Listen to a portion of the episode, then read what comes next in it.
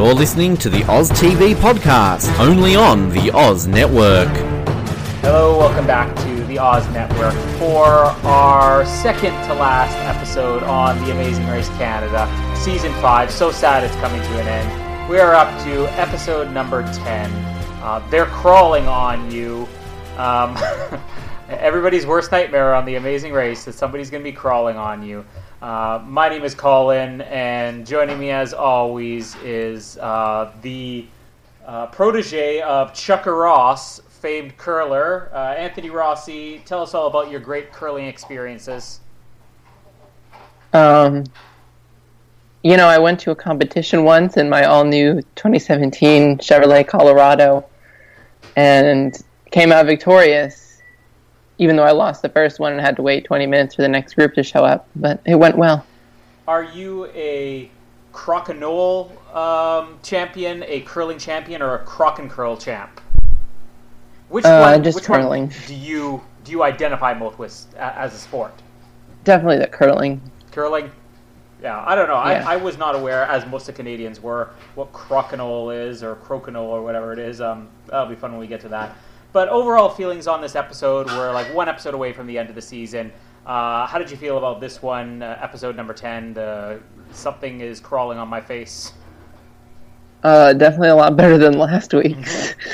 um, but most of it, most episodes were better than last week, so that's not too much of a Yeah. encouraging thing. But it was like it was pretty good. I thought it was. I think we got a lot of entertainment from all the teams this time. Like I feel like the challenges were good, um, and the last challenge was really dynamic. Mhm. Um, yeah, I think it was pretty good. I didn't. I mean, I was annoyed that there was a face off, but whenever there's a face off, I'm always annoyed. I actually liked the face off this week, and I thought that everything about this episode worked. I'm not going to say it's like the most entertaining episode ever. Uh, I, I think I had a good balance of everything. There were moments that were really funny, moments that were really exciting, moments that were really dramatic, uh, and the challenges, for the most part, worked uh, every single one this week. And um, I'm not completely thrilled with the final three teams we have, but uh, I think that um, we're, we're getting good competition out of them, if, if nothing else. So uh, let's start it out right away. We're leaving Saskatchewan oh so soon. Uh, sad about that. Uh, off to Sault Ste. Marie, which um, I have to say, I don't know if I've ever been to Sault Ste. Marie on the Amazing Race or any Canadian rally show's ever gone to Sault Ste. Marie. It looks fantastic. Um, I have been, I mean, I'm familiar with where it is and. Uh, you know, not so much about the history or anything like that, but I mean, this was one of the best looking legs all around. So, uh, are you in agreement with that? Did you like the way the Sault Ste. Marie looks? Are you planning a vacation there in the future to uh, maybe do some exhibition crokinole? Sure, why not? Uh, Nothing else to add? Like, the, okay, let's talk about the train ride first. I mean, the the challenge itself was much better than I thought. When they said you're going to be identifying paintings on a train, I thought this is going to be terrible. And then I start to see just in the preview, just the scenery on this train. I'm like, well, that, that really does look fantastic. Like, I want to go on that 30 minute train ride. And then you add the 30 minute thing in there. And for what I thought was going to be like a complete wasted opportunity for a challenge and just another one like what we've seen a lot of this season of just identify this like at the art gallery one or the uh, I think it was when they were in Beijing the um, the the medicine challenge the pharmacist one. But like everything about this challenge worked for me. I thought you know the the details they had to pick apart in the paintings it was challenging. Uh, the the time limit is what really made this challenge for me. So what did you think about the first challenge of the episode the train ride? The Canada 150 thought- train ride. Oh, of course. Uh, I thought it was really good. Uh, I was, yeah, I was kind of surprised that there was a lot going on for a challenge that took place on like in one room, essentially. Um, you know, I think that we did lose a little bit of the scenery just because we're all looking at all these painted landscapes instead of the actual one. But like, I mean, there's no other way to really do that unless they do skydiving. Like, um, yeah, and I was glad to see that teams actually had to go around on the second time, and it wasn't just all the teams got it on the first go and stuff. And I also like that it was tight as well. I mean, we saw Sam and Paul get through on the first try, but they barely made it on that first try. And then the other teams, I think it kind of went like Team Giver, and then uh, who was the the third one on there? Was it Korey and Ivana or was it Karen and Bert? Karen and Bert. Yeah. So, and then what happened was basically you're you're down to minutes, and then Korey and Ivana are like the the, the last ones to go through. I mean, it, it, there was just there's good intervals, and none of the teams were really that close together. But at the same time, there was a sense of urgency with all of them, and I really love that 30 minute time limit on there. You know, we have lots of things like this, like even the uh, the one of the two detours that would come up where you know you have to do it over again. I think we've been missing a lot of that on the US version where people have to try something over and over and over. But here where you have a long time and really they're not showing us the whole 30 minutes. That's the other thing I think that made this challenge so I actually think this was one of the most exciting challenges of the whole season. It was because you have 30 minutes, but we're not seeing them for 30 minutes trying over and over again. You basically get the impression it takes you 30 minutes to study these 14 paintings because there's like 14 paintings. That's a lot. This is really challenging. Way more than squeezing 14 oranges last week at the Douglas Park Elementary School. but it, it's like I think we just basically got the tail end of every single one where they give they, they didn't even have time to show us them guessing all the paintings. They only showed us the ones they guessed wrong, and that showed me how much time had to be dedicated to this challenge. So I loved it. Um, I think you're kind of right about the scenery. We don't get it a lot, but at the same time, I think if we just had this in a room somewhere or like in some you know Chinese pharmacy uh, it loses a lot. The fact that maybe every once in a while you can look out the window and you're at least seeing the scenery change, that kind of made it exciting for me. Uh, why was this Canada 150 challenge? I don't know. Um, did it have to do with the, did they say was it because of the paintings or because of the, the scenic train ride itself that must be famous? Canadian pride. Because there was both Canadian paintings and Canadians are proud of their trains. Yeah, we're a big train nation here. uh, I'm realizing more and more. We went back um, to the what was it, season two, uh, the only one I think where they actually came to Winnipeg. We'll talk a little about Winnipeg on the end of this. And the preview, I know I mentioned this when we interviewed Cormac and Nicole because they missed out on that one. And the fact that the preview showed you getting stuck at a train crossing. And that's like the nightmare. So when I see trains in Winnipeg, like I'm rushing. I'm, I'm going to be completely honest here, and I don't recommend this to anybody. But I, I basically walk to work every single day. Every once in a while, like my wife and I work in the same building, uh, so I'll get a ride home. But I'll walk to work, you know, just to get some steps in or just to get some exercise in. And there's a train crossing that is unavoidable, no matter what. They're currently building an overpass, but I come up to the train crossing, and often a train will just stop there for like 20 minutes. I'm like, I can't be late for work, so I won't lie. Uh, at least once or twice a week, I end up having to jump in between the train cars, jump over a train as it stopped. Probably not the safest thing in the world, but uh, maybe that's why I like this challenge because I'm seeing something fun on a train, and all I ever get in Winnipeg, and all anybody gets in Winnipeg, is stress with trains. So, Ross, did you have bad train experiences where you're from? No. No. Have you ever had to jump a train?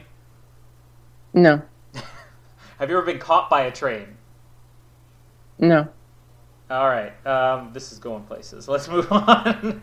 um, the detour. Okay, so good and bad about this one, I guess. I think one was good, one was not so exciting. Uh, I'll cast it or I'll pack it. Is it il- Ilpac? Alpac? How do they pronounce it? Alpaca. It's a llama. I don't know. Like is here, here's where. No, I, it's an alpaca. Uh, it's it's an alpaca, but it's basically a, a, a llama, right? No, it's an alpaca. Okay. Alpacas, I'm sure, are part of the llama family. Canadian pride. Well, that's what I was wondering. I'm like, I've never even heard of an alpaca before. Um, uh, is this something that's just Canadian, or where do they come from?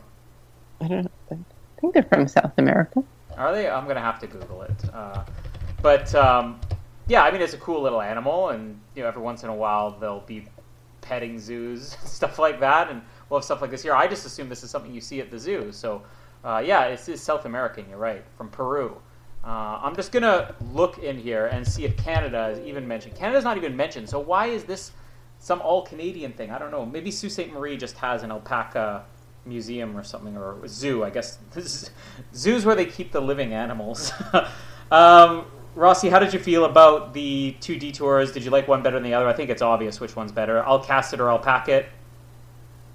I think I'll cast, it was clearly the far superior one of the two. Did you say I'll cast it was? Yeah. You like that one better, really? No. Okay. uh, no, I was like, uh, I was so happy to see the animals. I was like, normally I'm like so against those animal challenges. If I was like a racer, I'd be like, nope, don't do that one because you can't trust animals. But it was so they were so adorable, and I I wanted to do that challenge so badly. It, it was good, and I but the kids were kind of the buzzkill of the entire thing. You didn't like the kids, not even when they're chanting makes why why are they there? Like, Yeah. can you explain to me why there's just I don't know twenty children just Every watching? challenge has to have an audience now. That's what we've discovered throughout this season. They can't do it. Yeah, why audience. kids? Why kids? Uh, they're- they're they're left over. Look, look, what do you have to live for in Saskatchewan other than to stop over your elementary school? Uh, let's throw the kids a bone. Let's let them travel to a real city, see Saint Marie, and witness the second Amazing Race challenge. These are just the same kids, just traveling across the country here, and it's still Uh. not heckling. We want some heckling children here. I want some of these kids to get cruel in these challenges. Usually, sometimes you'll have sometimes you'll get onlookers like watching a challenge. I don't know if they're planted or not, and they'll just like start laughing when people get Yeah. it wrong. like in the diving challenge or something this season, they were just like embarrassed. Like I want more of that instead of like just generic like um what's the like what's the fake ca- like canned laughter Yeah. or whatever of like so- sitcoms and junk like that's what it felt like This is like a And living canned like, annoying. audience, basically. yeah We you saw the canned laughter and the canned audience right there And this is where I really want to, because I know I mentioned this earlier in the season that I've heard that at least on the U.S. version, they will make the eliminated teams continue to race just as a way of preserving, uh, uh, you know, the the results of the show without spoiling it. I'm even more confused because uh, when we did interview Cormac and Nicole, they said, "Yeah, we were gone. We just went home." But how do you do this across Canada when it's the number one show in the country and you're bringing spectators into every challenge and not spoil the results? I'm not sure how they can do this. Uh, by the way, thanks to Rossi for providing the link to alpacainfo.ca, uh, which tells you all about alpaca farming in Canada, which I guess it's for their fur or uh, the, maybe they turn into wool. It's kind of like sheep. Um, I guess a lot of stuff is made out of alpaca fur here in Canada. Um, I didn't know that. I'm going to start looking on the labels of all my clothes for alpaca in there.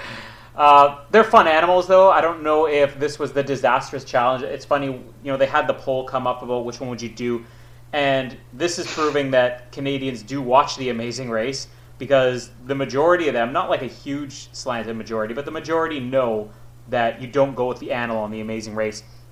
The alpacas weren't as much of a problem. Like even when this challenge was starting, my wife asked me, she's like, "Well, which one would you do?" And I'm like, "You never do one where you're working with an animal on the Amazing Race. It's a disaster. You're going to get kicked in the, the balls like Mike did, you know, uh, by, by the zebra in season 26.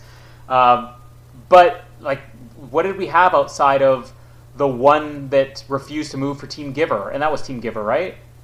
Yeah Yeah, aside of that, I mean, these things were very cooperative. Let's be honest, Sam and Paul, like, Paul was a bigger problem than the alpacas in his challenge. Paul blew it for them. he like he ran into the obstacle Yeah, and then just kept going, and that was so funny when Paul's or Sam was like, "Paul, Paul, you knocked it over." It's like the alpaca's doing fine. Uh, these are the most cooperative animals ever. So if you're on the Amazing Race and you have your choice between an alpaca, a zebra, or a puffin, take the alpaca. I say. Um, any positive things about the I'll cast Alcastit one? We got a lot of personality out of Korey. I think that's one thing. Yeah. Um, but yeah, I'd like to see all these little um, things that we're not normally like, like when they don't do a good job of like telling a good story about who these people are. Like Karen and Bert got a good story. Like we know who they were without it being forced. But I do like sometimes the the little add-ins. Like Korey and Ivana's storyline's kind of forced, but like at least we're getting Yeah. some interesting facts and stuff. I fish all the time. That's basically what it was this week. Um, I, I will say this was like Korey's week. Korey was kind of the star of this episode for me, and I didn't really expect that. We've kind of been saying every single week, yeah, we got our Korey and Ivana moment. It's not like they're the most. You know, this was their leg, Yeah. the, their best leg, and they were actually like probably the most interesting team Mhm. on this. Like, I mean, yeah, fun team. Um, they're having more fun. They're getting a lot more competitive for a team that's been in near elimination as many times as they have. It's crazy. Um, and you know, as we're going to go into the finale, we don't want to spoil this for anybody who decided to listen to the first half of a podcast before watching the episode. But Korey and Yvonne are in the finale.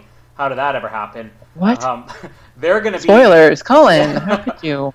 I'm right here. I think they will become the most competitive one in here. Um, I found this funny though because I thought everybody's. I, I wanted to go through the phobias here. uh, because we saw what happened. We'll, we'll, get to that in a second. But you know, Korey's phobia is apparently vomit, so I'm glad that he didn't have to sit in his head covered in vomit. That's just an interesting fact there. Um, face off. I mean, do we have anything else to add on the detour? Or you want to move on to the face off? Because you said I think we're gonna have differing opinions on this. Um. Yeah. I don't know. I. Yeah. I, I, there's not much. I just love the alpacas. I thought they were adorable. Yeah, they're they're great animals. So cooperative. So polite. Um, they are the official third member of Team Giver now. Uh, I, I, I, said in my notes that that was the Giver mascot. Team Giver's mascot. Yeah, can we just get like Team Giver needs to come up with a corporate logo with an alpaca, you know, smiling and giving a thumbs up, giving that crazy Team Giver face that they have too.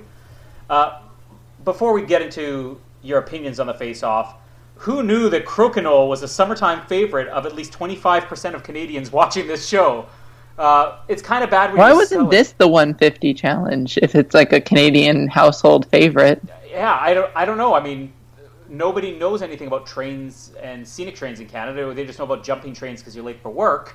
Um, this, I mean, it would have been a perfect fit for it, I guess. But, but let's talk quickly about the Canada 150 challenges. Are we any closer to figuring out what these are? Like, we have had them be roadblocks, we've had them be detours. Sometimes they're just a random challenge. Is it just a way of branding every week? This is Canada 150. I guess so. I mean, it, it, there is no logic in the way that they do it.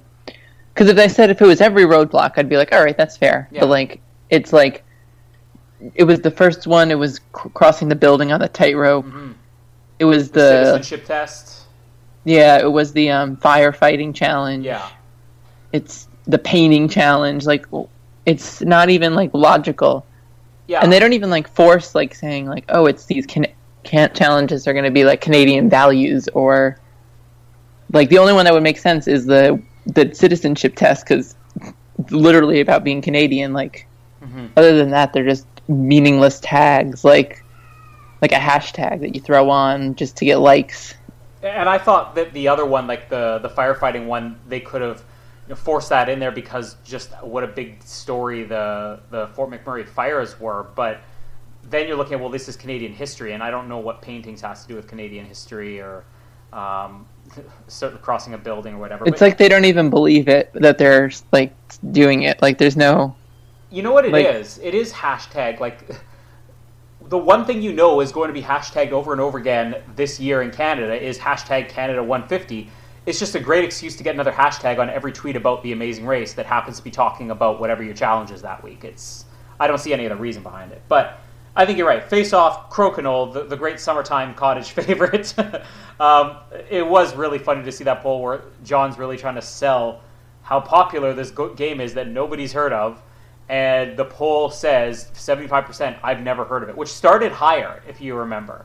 And it was funny as he was explaining Crokinole it started, I think, as like 83 or 84 percent. Never heard of it, and then it went down to 75 as he started explaining the rules. But I think that was more when they started explaining the, the similarities to curling, and people were like, "Oh, I know what curling is." like 10 percent of the people didn't get the question. Um, I guess crokinole, uh, not crokinole, croc and, croc and curl. What did they call it? The, the hybrid game was it croc and curl? Uh, yeah. Let's just call it croc that. and curl. Um, that looks like a fun sport. I'm horrible at curling. Rossi, do you have any exposure to curling? Do you watch it during the Olympics or anything? Um, I've seen the Olympics, and then we've had the challenge in Canada. One of the other seasons, they yeah. did the curling. Yeah, but, not, but that's the extent. It's, it's, not something where you just go out on like a Friday night and watch a professional curling match or anything. No. um, curling's big here, obviously. You know, it's kind of like one of the other Canadian sports, I guess, along with um, uh, hockey. And funny enough, I didn't even realize it. You would never know it if you lived in Canada, but basketball is uh, technically a Canadian created sport, and yet nobody here really plays or watches a lot of basketball. Um, curling's big. I think you're going to have to include a curling challenge anytime you're, you know, on the. If you have an opportunity, you're going to do either hockey or curling in Canada. It's the obvious one. Uh, this game looks like more fun for me because I think I've mentioned it here on the show before. I certainly have on episodes with Ben talking about uh, the Olympics on Off the Podium, which you can listen to via iTunes. Uh, sister show, great. Uh, we have not talked to a curler yet, but when we were in, I think, third grade, our school had a curling rink, uh, I guess, in the back of the school or on the side of the school. And we had, I think, three or four weeks straight of curling as part of gym class. and I was so bad at it, I've never curled since. I like to watch it. I never would curl. I would play croc and curl though. This one looks like fun, especially when you see like the bonus point you can get by getting it right in the middle. That was great. Uh, now that we've talked a lot about curling here, this is our Canada 150 segment here on curling. Uh, Rossi, what did you not like? Are you just not a fan of face-offs, or did you not like this type of face-off? The thing that annoyed me the most was the fact that they had a face-off in an episode when you have a delayed like ta- time to task Yeah. with the train. Like it defeats the whole purpose of having that 30 minute train ride if you're just going to have all the teams level out at a face off.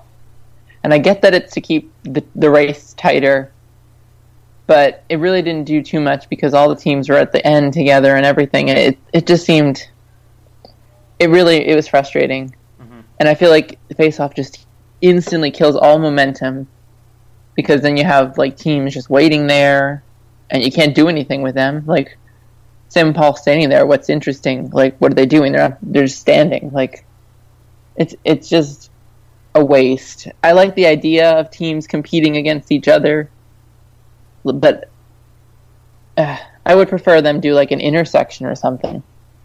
I disagree. I mean, I always like the face-off. I disagree on this challenge just because, like, yes, you already have the 30-minute uh, advantage that you can have, but it had to have been a precaution for them where they're thinking, you know, we have this great way of doing a challenge where somebody can be 30 minutes behind, an hour behind, an hour and a half behind, but how are we going to save the episode if this goes terribly long? Like, we saw how close teams two, three, and four were. You know, if Karen and Bert or Korey Navana are a few minutes later, we have an hour separating these teams. There's no suspense. And when you're down to the final four teams, you want as much suspense as possible. So I think the face off was the only way to guarantee that we did have a close result this week. Um, and, and, plus, I like when we can change it up a little bit. Now, it is tough when you're down to the final four and you're forcing a team maybe like Karen and Bert. Oh, I was sad last week. I'm even sadder this week. But you're basically forcing a fan favorite team to be eliminated just because of a small mistake. And you know, this face-off really was a strategic game, and it is something that we saw can change like right at the end. It's it's just okay. Well, when Jamie was watching this meal, perfect example. It was like thirty-five to nothing or something like that, and then all of a sudden. I'm like, oh, Korey Navana won, and she's like, what? How? She blinked for a second. She's like, how did that happen? They were so far ahead. I'm like, that's kind of the way it just works with curling. You know, you knock one out. So I get that it's maybe a little bit. I'm not going to say unfair, but it would be a tough pill to swallow if you're eliminated on this week when it's the final four. But when you have the train challenge before then, which I'm not going to knock the train challenge because it was great, uh, I think this was the best way to keep the teams even. Yeah, I just wish that there was better planning. Like, I'm not against the challenges that they were, but when you combine them on the one leg, like, I feel like they should be on two separate legs. Yeah, that that might have made. And I would be more okay with it, like, because I feel like why would you do this challenge where you want the teams divided, and then have a challenge where you want the teams together? Like, it's like telling two narratives at the same time. Uh, one thing I just wanted to mention before we get to this challenge itself, something I missed in my notes here that I loved. Uh, when Korey and Ivana finished the fishing challenge, and Ivana's like, here, here's my thing. Um, sidetrack for a second. What is Korey and Ivana's relationship without looking? Aren't they fitness buddies or whatever? Okay, see, you say friends. I assumed, and I knew at the beginning of the season because they even said, I think they established, oh yeah, you know, we're just friends or whatever. We're personal trainers or friends or whatever. Uh, I assumed weeks into this that they were a couple, and maybe that's just what you're going to get if you ever have like a male and female friend on here. But it didn't help when, at the end of the fishing challenge, the cast it, Korey's running to get the clue, and Ivana's like, "Stop flirting, Korey! You're flirting with that girl." And literally, all he was doing was Ivana's running away from the challenge, and he's saying, "The girl, the girl, go to the girl." Which he was right. You had to get the clue from the girl. She's like, "You're flirting, Korey! Stop flirting." it, it, came across like maybe the jealous girlfriend there. So I started to get the impression that they were a couple, and then I thought to myself, wait, wait, weren't they the ones that weren't a couple? And I had to Google it again. So I don't know. It was kind of a funny moment, I thought, regardless, because he in no way was flirting. And she's like, "Stop flirting, Korey." Yeah, I just thought it was funny because they were. She was like running away to like. Yeah, she's running, she's about to run away without the clue, and yeah, she's like running saying, to the car. Yeah. Yeah, he's like, oh, we need the clue. The girl has it because he said the girl and starts running towards her. You're flirting, Korey. Maybe I don't know. Maybe do we want Korey and Ivana to one day hook up? I don't know. Do we want them to be like those friends and it's like, hey, if we hit forty and both of us are single, you know? I could see it as a funny sitcom. Yeah. But I'm never going to see them on TV again, so what does it matter? Well, here's the funny thing. I was saying last week, and it had more to do with just how angry I was that uh, Adam and Andrea. Uh, was it An- which one was Andrea and which one was Andrea? I don't know. At I think the brother and I sister. the A team was Andrea. Yeah. Okay. So well, they were gone, so I was really upset last week. I haven't mentioned Korey and Ivana. I found myself throughout this episode, maybe because it was the Korey and Ivana show this week. I really am liking Korey and Ivana going into this finale, and I would like to see. You, wait, wait, wait, hold on. Can you can you repeat that? I don't think I heard you properly. I- I'm liking Korey and Ivana going into this finale to the point where I may be rooting for them to win this thing. I'll explain more on the end. We'll kind of give our final three predictions. But yeah, I, I wouldn't expect that. I throughout this entire race, it's basically been Sam and Paul are boring, Korey and Ivana are bo- boring. They've had just the right enough progression and just entertaining enough the last couple weeks where I'm starting to get behind them. Yeah, I feel like probably are people like um that like take a while to get to know. Li- Like, do you understand? Like, they're not like Yeah. someone who's like immediately like A type personality in your face. You get who they are. Like uh, Karen and Bert, you kind of can see and get them pretty quickly. But like these, these are probably people that you have to take time to warm up to. Yeah. And, and yeah, I'm just liking them more and more. And that moment was one of the perfect. because it's natural with them. And I'm not knocking Team Giver. I love Team Giver too.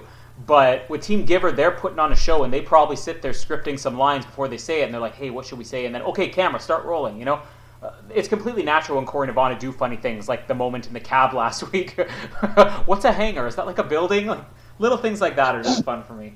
Um, let's talk about the face-off then a little bit. There were some great moments in here. Uh, who knew after Johnny Mustard that uh, uh, we would run into yet another person on the race that somebody knew of? Canada is a huge country. Can we say that? Like, it is the biggest country as far as land goes, really anywhere, maybe outside of Russia. Uh, and yes, our population is all just along the border for the most part, but millions and millions of people in Canada. And it's kind of just going along with the stereotype of what most people think of Canadians. It's like, hey, you're from Canada, do you know this guy? but how is it that Chucker Ross, grandpa of, who was it, Sam or Paul? Sam, This is Sam's grandpa, Chucker Ross, famous curling champion, that the referee here is like, yeah, I know him. It, it wasn't even like blink. He just, yeah, I know him. Didn't even bat an eye. Just completely random. I just love that we're living up to the stereotype that everybody in Canada must know everybody. Um, the strategy was great in this. So this is where I love the challenge. Like, do you have anything, any comments on the challenge itself? Is this a game that you know uh, you're endeared to now? You want to pick up Crock and Curl? I mean, I think it's interesting. Um, it reminds me of like cornhole. Are you familiar with cornhole? Um, no. Do I want to be? No, it's a fun like it's a really it's a fun like backyard like tailgate kind of game. It's very southern. Mhm. But anyway, you have like this little bag and you have to toss it onto like an opposing board that has a hole in it. And so you get points based on if you can get it into the hole or not. It's like a tossing game. And that's what it looked like just on ice. And I thought I thought it was interesting. I, I didn't mind the challenge at all. I was still a little confused on what was going on because after the first throw, it was like you missed or something, and I was Mhm. like, "What?" I mean, it helps to know the rules of curling a little bit. I mean, it, it's more or less you get certain points for being in different circles. But I mean, I on I'll be honest, I watch curling sometimes, and I wait to see the score come up because you know people will start applauding, and I'll be like, okay, which side actually got the point there? You don't really understand. There's fun moments here, like where well, I'm saying fun just in like strategically fun, where you know Korey and Ivana, uh, I think Sam and Paul thought, oh yeah, we're in a perfect position here. You know, I'm to throw my rock as far away from Ivana as possible because I know that she won't hit it from there.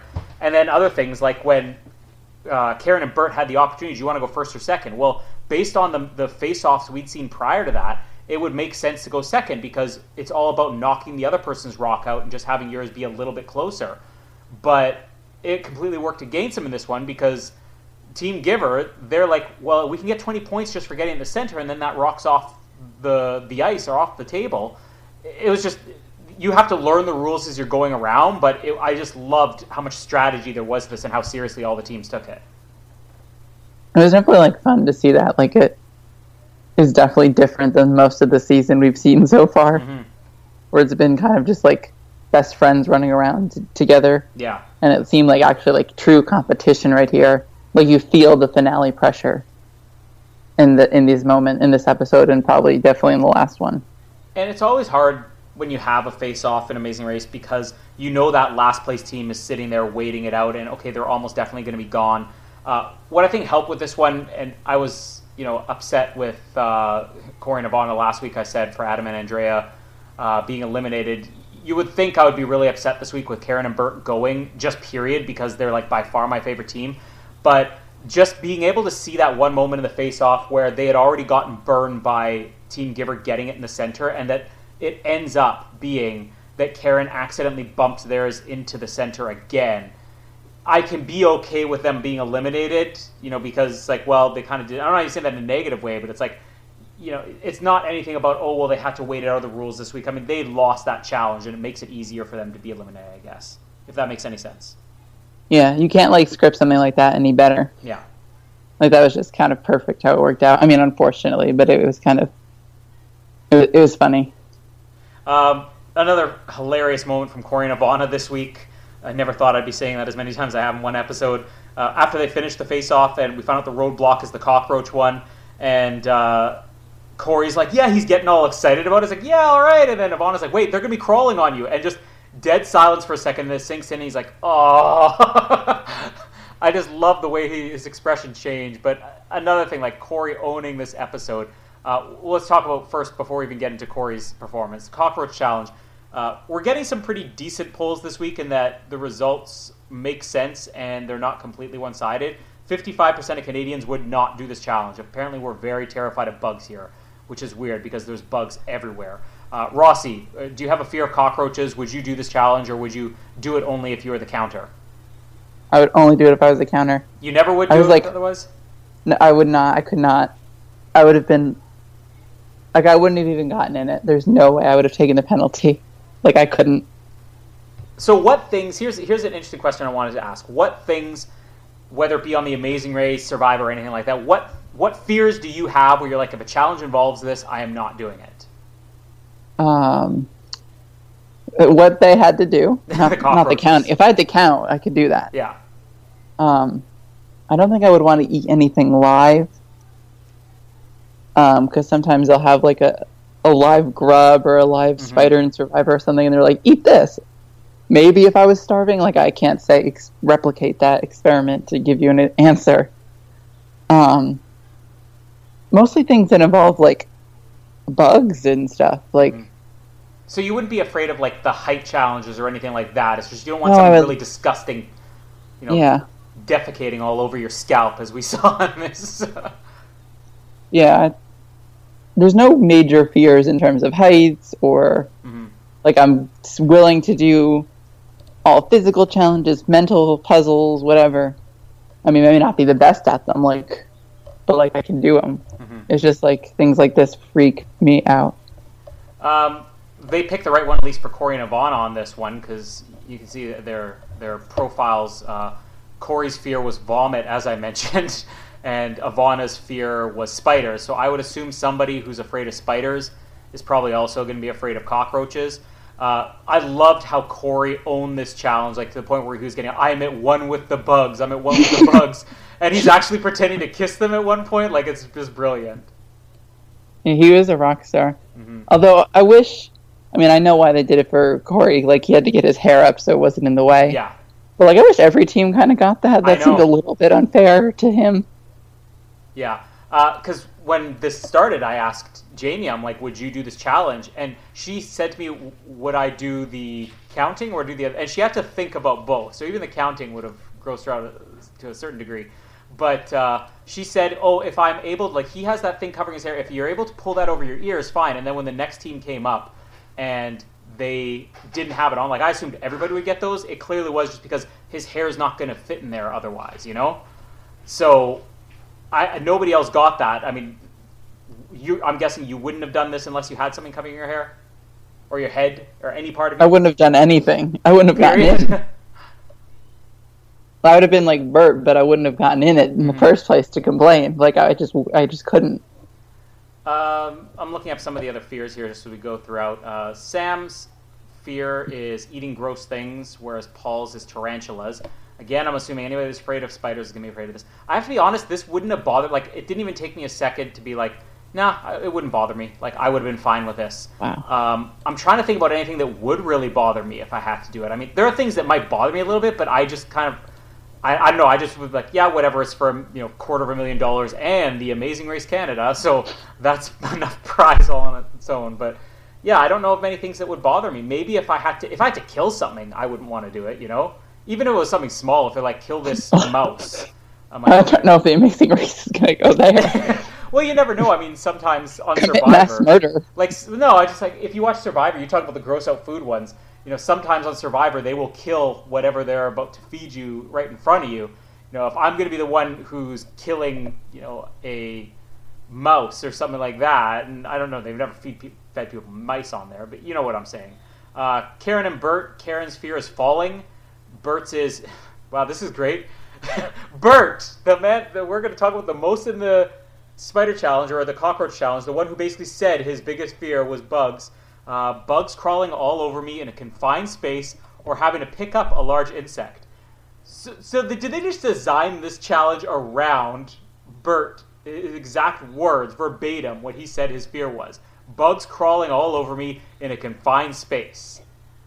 Is this a little bit cruel that they planned this challenge, but we didn't have a falling challenge or anything? Yeah. I mean, well, you could fall anytime. She could have fallen tripping.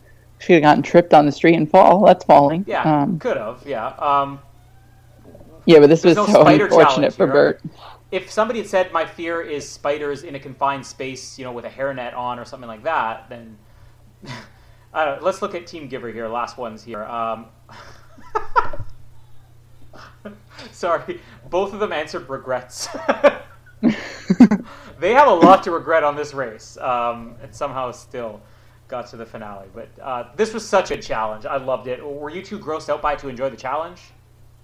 Um, a little bit, but I was okay. Yeah, I mean, there's. I, I was trying to just focus on um, the the drama of it all. How Korey had to sit there for an hour, and like just and then all of Bert's reactions and stuff. I was I, I was in, entertained, but freaked out at the same time.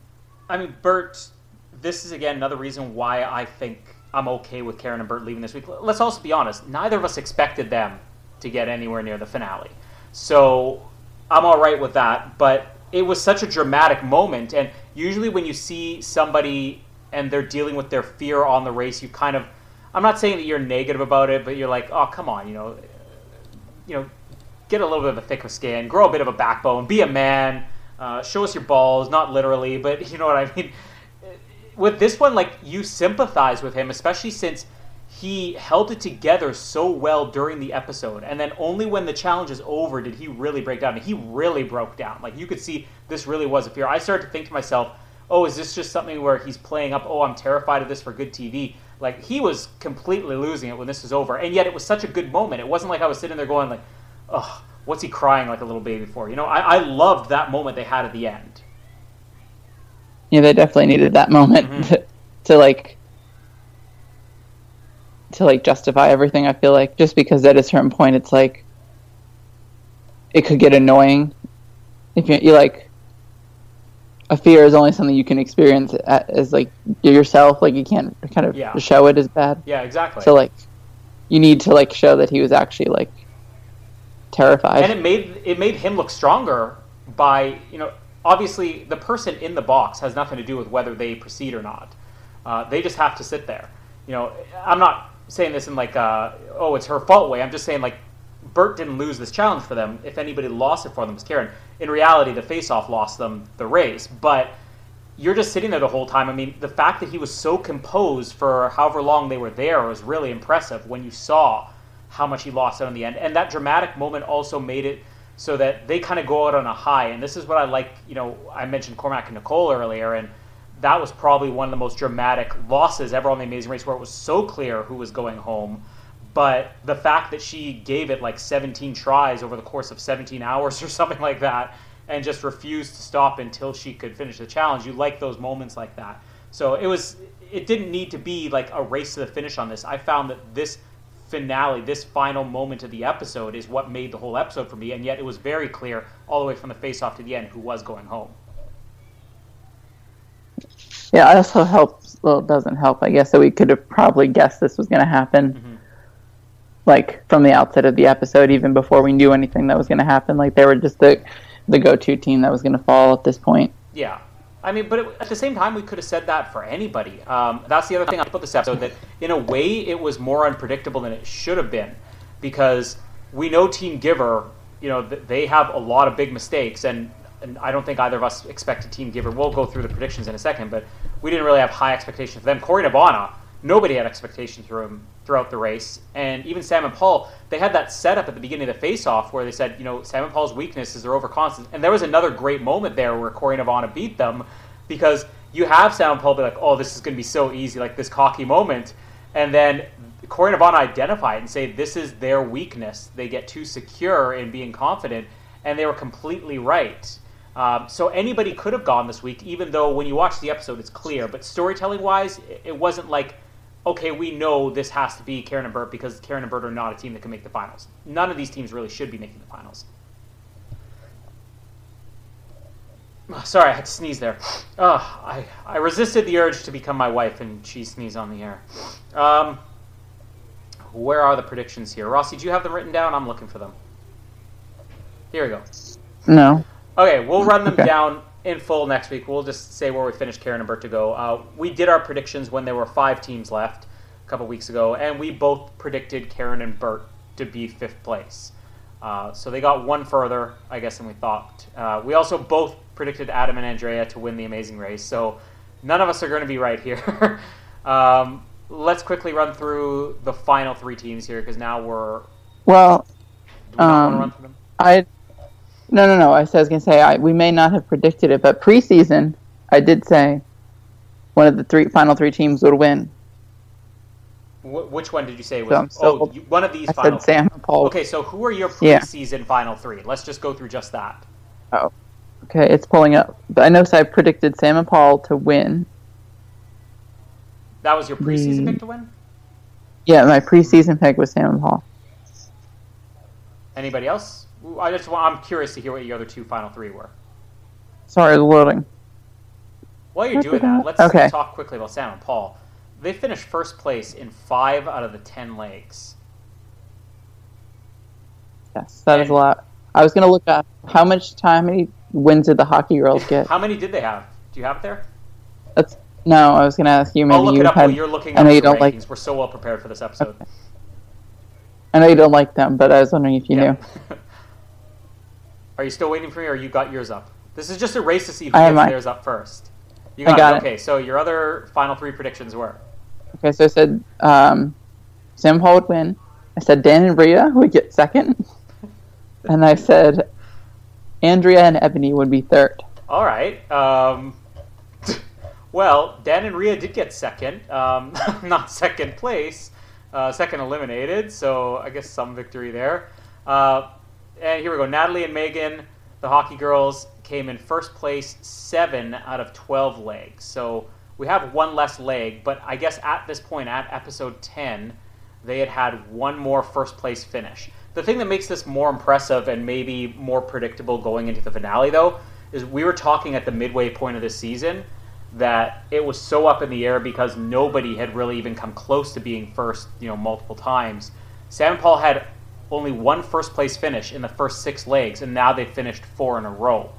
Uh, is this pretty much a runaway for them at this point? Like, are you still thinking they're going to win this? At this point, they're the odds-on favorite Yeah, to win. obviously. Like if you were a betting person, you'd bet on them. Um, but as we know, any really major challenge could throw people. Like we we could have seen any of these teams fall at the final hurdle at the, with this bug challenge. I mean, obviously Bert was most impacted by it, but anyone could have messed up. And so I'm seeing maybe if there's that memory challenge that gets people messed up, it could change, but I, unlikely. Um, I think they're going to win this thing. I'm not going to be upset with they win because, to be honest, last season's winners weren't the most exciting team ever. Um, I don't know. Have has there been a season where maybe Mickey and Pete, but I don't know if we've had a season where like the most exciting team won. It's always kind of okay. They're a good team. They're competitive. We don't really get the biggest characters ever winning on Amazing Race Canada outside of Mickey and Pete. Um, well, it's interesting to think because the first two seasons, the people that weren't the really odds-on favorite to win won. Mm-hmm. Like the underdogs won the first two seasons, and the next two seasons, the like odds-on favorite won. Like the top yeah. dogs, the people the who were on top the whole time won. Yeah, and so it's interesting to see where this will go. Will we get Korey and Ivana surprise, or we get Sam and Paul shock? Well, no shock. Along with that, you know, Korey and Ivana. Um, uh, we're not going to go through all the predictions here, but I predicted Korey and Ivana to be in the top three simply because I said I always love that in the Amazing Race there always seems to be one team that probably shouldn't be there and they find a way to sneak in. I don't know if this fact is right or not, but when you look up uh, Korey Navana, I do read a fact here uh, on the Amazing Race wiki page that says that they are what are they, they're either second or they're tied for the most second to last finishes in the Amazing Race, not just Canada, in the Amazing Race period, um, like the history of the show. Like, is that right? Like, can you think of any teams? Is this a, a well-known fact, or no point in asking you? you I don't know. Idea? Who's? Do you know the other team? Uh, Josh and Brent. Oh. so I don't. I'm. And they went on, and they went on to do well and win. And so. I'm looking at. It's it's hard to read here, you know, unless you have the time to break it down. But uh, if we are looking at the the season or when they have finished in second last, uh, Korey Navana were second last last week. They were second last the week before. They were second last the week before that. Um, and then second last in leg five. Uh, second last in leg, yeah, leg four. So, yeah, they've spent half of their race in the just barely made it position. Uh, and we're talking about Amazing Race Season 1. You said how Tim and Tim were the underdogs it's funny because going into that season, I was rooting for the the sisters. Who's the one who actually has her own TV show? Uh, do you know what are their names? S- Selena and Vanessa, yeah, and Vanessa Selena. and Selena. Even though I wasn't rooting for them at any point throughout the race, when they made that final episode, I said I have to be rooting for them because how hilarious would it be if they actually win this? And they didn't win, but that's kind of become like my go-to thing. If I don't have a team I'm really rooting for in the finale, you know, if there is no uh, cyclists like in season 25 of US, or if there's no uh, Brian and Cynthia or um, Karen and Bert this time around, then I go for the team that probably shouldn't be there that just happens to make it. So uh, they're the ones I'm rooting for in the finale. But like they really, for a team that's finished second last many times they have, I feel like even in the ones they finished second last, they've been impressive weeks. Like it was I don't think it was last week, but the week before, where they were like first place for the entire time, and then it just happened to make a mistake on the end. They become a very competitive team for one that has not done that well as far as the official results go. Yeah, they definitely like get out of tricky situations all the time. Um, I think that they do have upside to do well in this final leg because they do perform well. It's just some challenges and driving kills them. Yeah, driving and navigating, as we found out last week, and that's their reputation on this. But would you be happy if uh, Korey Navana win this thing? Yeah, I, would be okay with. I'd honestly be okay with any of these teams winning because these are the. I think all the teams are enjoyable. Um, I'd honestly been okay with any of the final five winning as well. Maybe, eh, on Karen and Bert winning, but most of those You're teams I'd be okay with team winning. Karen and Bert.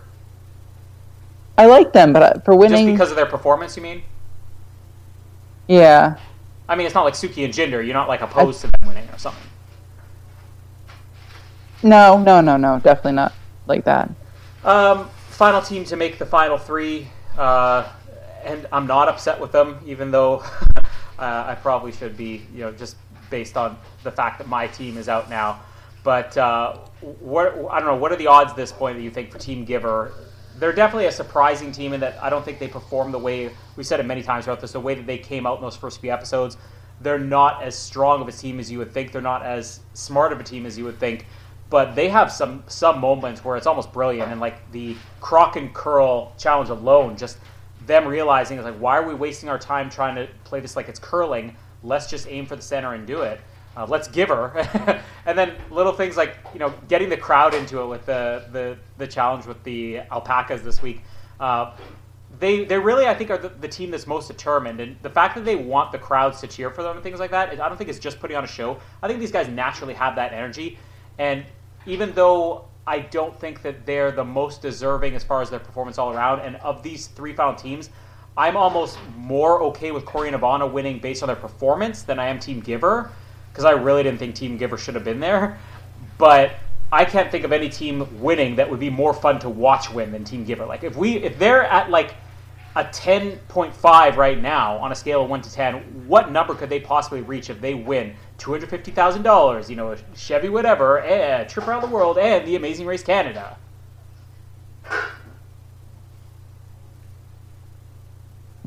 Yeah, they would be fun to win. That's um, just like, silent for a long they, time. You're, you're thinking about it. Now, like, you're trying to visualize what's going to be like. Yeah, they'd be fun. No, they're. I mean, they're just such great characters, and um, it would be fun to see them win. But at the same time, it's like looking at they're not they're not like the best representation of good like mm-hmm. franchise winners, if you know what I'm saying. They're they're like the Josh and the Brent, um, or Tim and Tim. I don't want to mention those to names. see how you would respond with that. Uh, I didn't have to edit you, so thank you. Um, first, I just want to say it is funny because just reading people's opinions this past week online, most people are of the opinion. I think I even mentioned it last week. I read tons of comments from people saying, "Yeah, Sam and Paul are the only team that deserve to win." Which, if you're looking at performance, is probably true. But then most of those same people will say, "Yeah, Sam and Paul are the team that I dislike the most, or that I like the least." You know, because they're not the big personalities.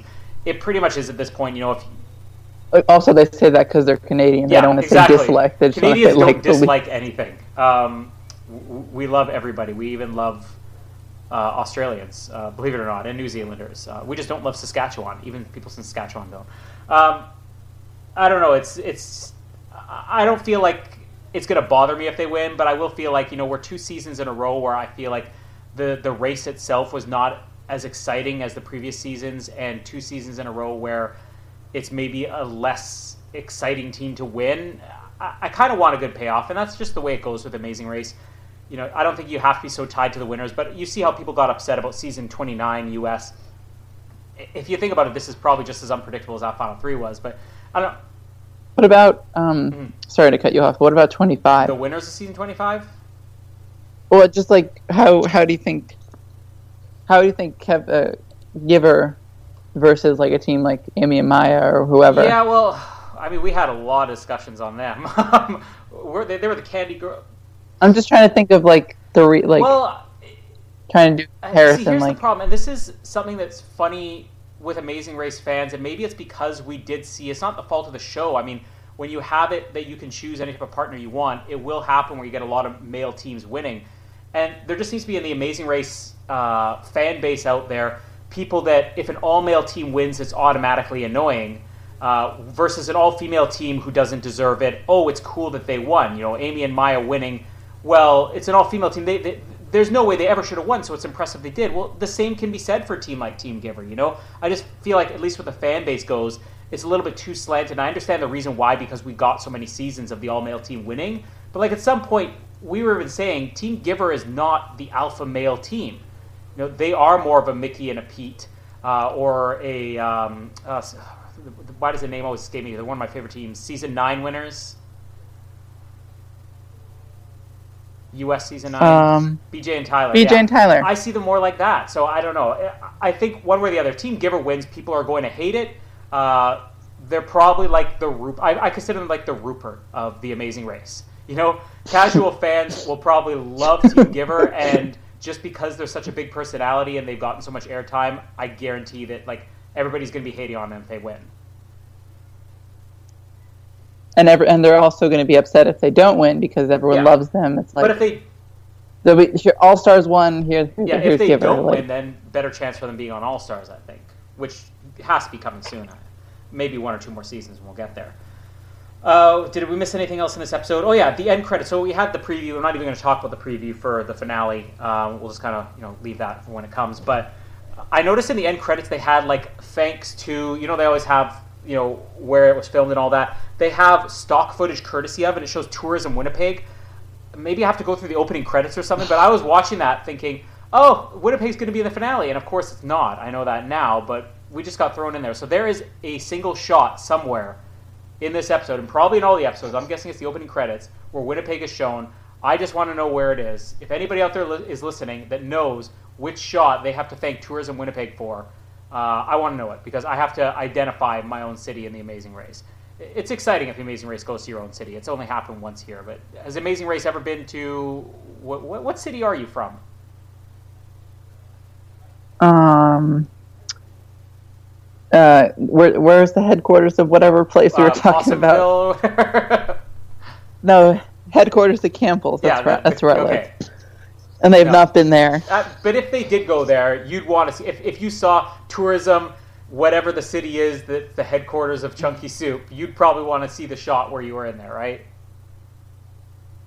Uh, I'd love I'd love to be the Johnny Mustard Yeah. of the Amazing how cool Race. would that be? Y- y- somebody you know just comes up and it's like, and you can be Rossi Mustard. You know, I, I think it suits you, Rossi Mustard. Oh, I want to be Rossi ketchup. I hate ketchup, by the way. I just want to say I'm a much bigger mustard fan. What are your feelings on ketchup, Rossi? We're just dragging this episode out now to reach an Ketchup hour. is ketchup is the best invention that humans created. I don't actually hate ketchup, but it might be once a year that I choose to put ketchup on anything. It's just not something I'm a huge fan of. Um, I don't know if we're going to reach that goal of an hour for the episode. That's fine. We only have four teams to talk about. Uh, Okay, they did go. Yeah. Side note: they went to New Jersey on the first episode of the Oh. Family Edition. oh, and how many times have I rewatched that? I mean, I watch it every day, and I think Oh. that's it. Like, I can't. I don't see any other pull-ups of anything I, I want to say I'm a fan of New Jersey just because you had the New Jersey Devils, like when they were still a good team. Uh, one of the greatest teams ever, with one of the greatest Canadian goalies ever, too. Uh, I don't know if you ever watched hockey or if that's not Jersey enough. no, Yeah, I know what you're talking about. Yeah, I know who who. I don't know who specifically, but I I understand. I know these are all familiar. Yeah, things. they're all familiar things. Chunky Soup and Martin Brodeur are the things most familiar in uh, whateverville, New Jersey you're from. Um, l- let's. Um, but um, to go on Yeah. New Jersey a little bit more, Robbie of Brook and Robbie is from oh, New Jersey. love Brooke and Robbie. The Twinnies are from New really? Jersey. I thought they were from somewhere else in New York. Oh, no, Well, you know what? I'm- made- You're talking about like Natalie and Nadia, right? Yeah. No, you know what I'm thinking of? They were in New York when I interviewed them for the Survivor podcast. I was talking to them from a hotel in New Oh. York. That's what I'm thinking of. Tim and Marie are from New Jersey. Tim and Murray. Um, Kevin and Yeah, Drew, Kevin and Drew are Apparently great. from There's New a- how come they've never come back? they did, and then they were eliminated. I really hate All Star seasons. That's showing. Yeah, they were on Yeah, I All Stars one. remember. And that was a one All Star season I actually didn't mind too. Um, who else is from New Jersey? Because we have like, I don't know, Tim and Tim and Brian and Cynthia and Cormac and Nicole. Those are the only Winnipeg ones ever.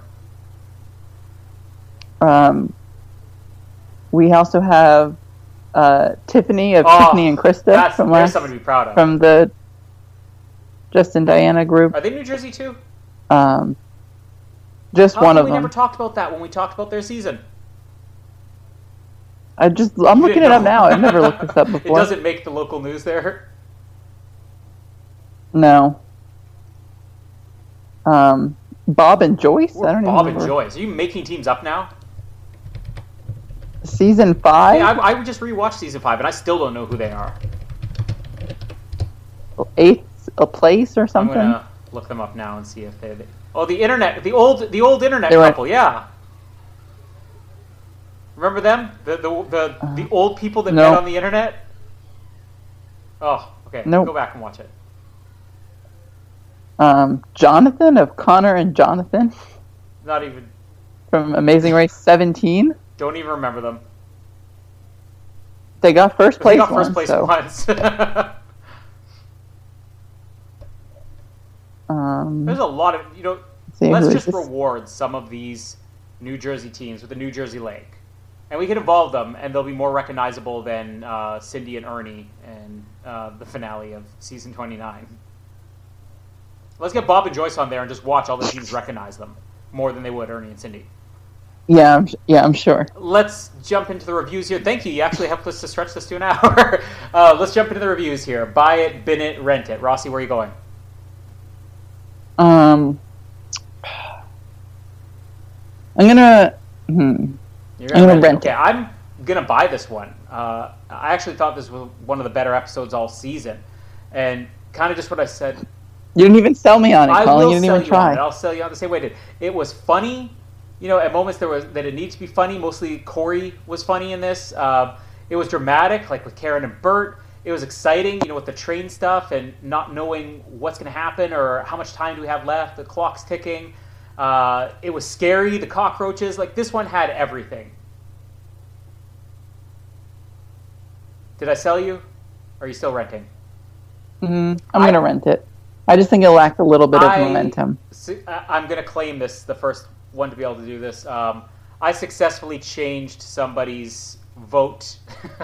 uh, I didn't veto it, but I changed somebody's vote when uh, people want to go back and listen to it. And why not? You should listen to our episode on the Dark Tower that Ben and I just recorded, where I got him to change his rating on this uh, throughout the episode. Not that he rated it one thing and then I said something and he changed it, but he was going into it rating it one way and I persuaded him. So uh, before the end of this season, I will persuade Rossi to change his rating. And I've got one week left because it's the finale next week. One But I, will, episode. I guarantee I will change your opinion by the end of that episode. We're, what, two and a half days, at least at the time recorded, it's probably one and a half days by the time this goes to air, uh, away from watching it.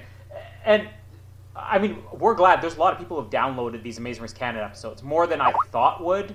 Oh yeah, we'll do predictions too. Why not? Let's make this a two-hour episode. Uh, a lot of people have downloaded these Amazing Race Canada ones. I didn't expect that we'd get a lot. You know, just listening to us talk about Amazing Race Canada, not even the U.S. version. Um, apologies for the episodes most of the time going up about four days after it aired or five days after it aired you know, Rossi doesn't even get to watch these live or anything, so we do often have to wait for him. Even though this week it took me longer, I've got like school, work, and this, and plus Ben makes me talk about horrible things. Jumping yeah, I'm jumping trains daily. Um, I've got a lot going on. I've got a baby that cries in at least half of these episodes, but uh, yeah, we will Cheese sneezes there's abound. so many sneezes and cries and then there's all the stuff that jamie and casper do in the background it's just it's, it's a nightmare to record here at my house but uh, we're glad everybody's listening to this season let's uh, get into our finale predictions now we can compare this are we going to write them down you write them down for me okay i've got our top five predictions you do our finale predictions rossi count them down from do you want to each alternate three two one or do you want to just go your three, two, one? three two one oh, I like alternating. what's your last place team in the finale So Yeah. third place for me is going to third. I'm gonna I'm gonna go with Korey and Ivana. All right, uh, I'm going to go with. This is going to be surprising since I said they're the front runners going, but I kind of have a hunch and a feeling here. I think that Sam and Paul are going to end up third, and it's more because of how I'm going to sell the other two teams. But who's your second place call, which also means who's your first place?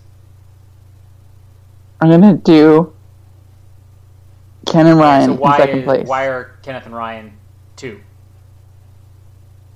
um, I'm gonna give them two because I see them doing consistent, but not as consistent as like I see them doing well, but not well enough. Um, And I just see Sam and Paul continuing their I also see Kenneth Ryan as two, which makes my prediction the one we're going to laugh at next week. But it, it's more, I guess, comparing.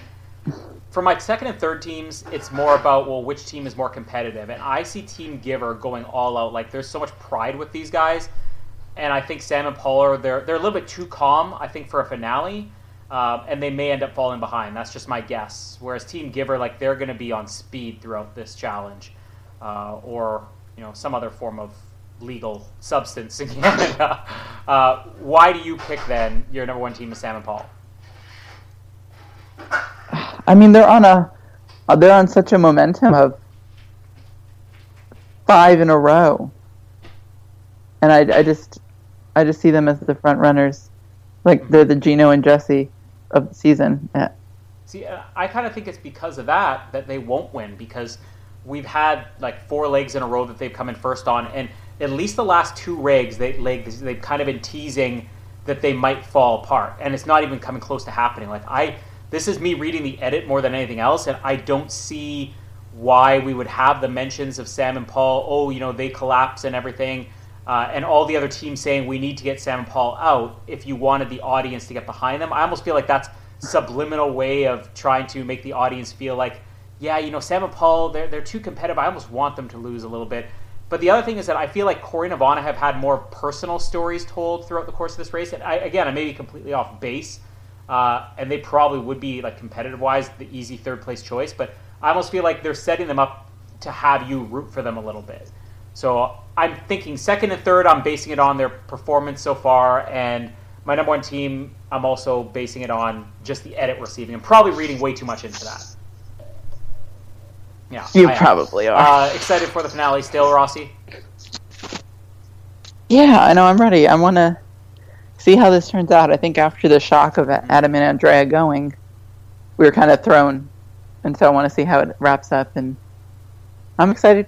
I don't know where they're going, but I'm sure And we it's know one for sure: there will be far less people complaining at the end of the season, regardless of who wins, than ended on season 29, I guess. Which maybe we'll talk about at some point in the future, as we have recorded. And I was just thinking today, I got to figure out how to fix that episode up, we'll get it out before season 30 for sure. Uh, maybe we'll, we'll, we'll, we'll include it as a segment on the season 30 recap or something. But thank you for joining me as always, Rossi. And just to let you know, you have to do some research for next week because I did find that Crokicurl, the first competitive games of Crokicurl, were played here in Winnipeg January 28th of this past year. Um, I had no idea that even happened. The biggest, I guess, landmark or meeting place in the city, the Forks, uh, huge marketplace there. People go there all the time. I was there throughout the winter. I never saw the Crokicurl rink, but I will be visiting if it's still there this year. Rossi, you got to find the sport of wherever New Jersey or the Crokicurl equivalent by next week. Done. Done. And we will be back to talk all about the finale. And until then, give her, give her. Join in, Rossi. Give her, give her. Give her, give her. All right, that Give her. petered out quickly. Thank you. For listening to the Oz Network. Don't forget to subscribe to get new episodes delivered to your speakers every week. For more information, hit us up at theoznetwork.net.